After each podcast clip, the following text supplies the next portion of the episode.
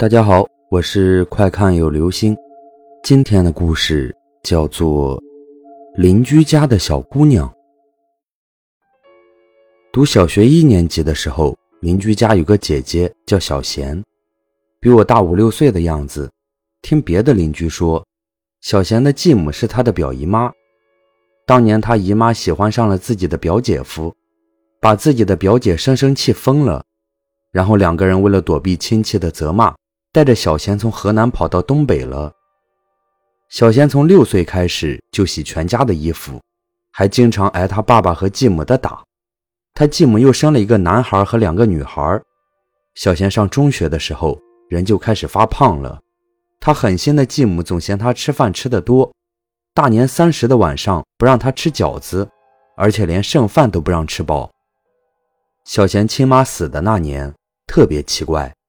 小贤当出纳员的继母，因为在单位贪污了几百块钱被开除了。这女人回到家里就得了精神病，整天不说话，一双眼睛看起来阴沉沉的。小贤他爸心烦，就总把气撒在小贤身上。小贤有一天去一个同学家玩，回来晚了一些，他爸就把门在里面锁上，不让他回家。第二天小贤回家，又被他爸打了一顿。小贤一气之下，就把他继母的安眠药全吃了，在医院抢救了三天后救活了，但人就有点傻了。我至今印象很深的一件事，现在说起来都觉得害怕。我和他妹妹小玲一样大，经常一起玩。有一次，小贤领我和他妹妹去公园玩，我和小玲玩滑梯玩累了，就央求他领我们回家，他理都不理我们。过了一会儿，神秘地说。你们听没听见地底下有人说话？我妈刚才来了，她告诉我了，这几天总有人要领我走。我妈告诉我，谁喊我，我也不能回头。我和小玲都害怕，就一直央求她快回家。一向脾气特别好的小贤忽然就发火了，他对他妹妹说：“回家吓死你，你妈快死了。”我和小玲吓得不行，自己跑了回去。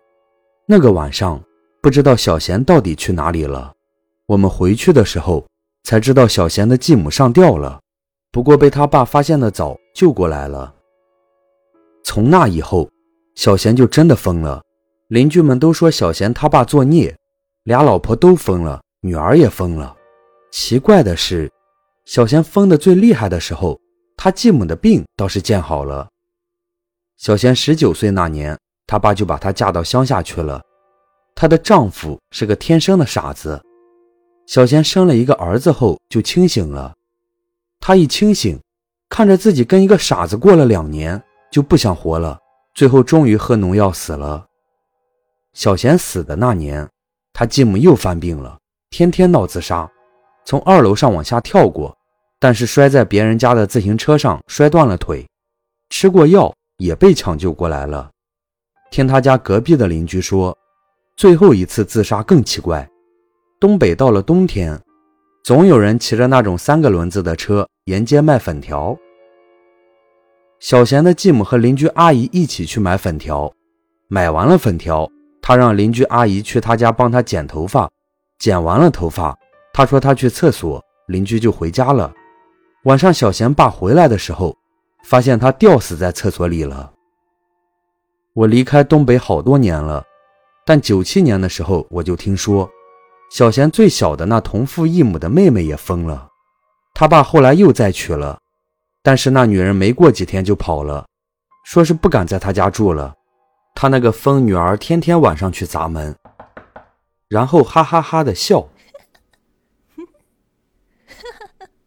好了，这就是今天的故事，邻居家的小姑娘。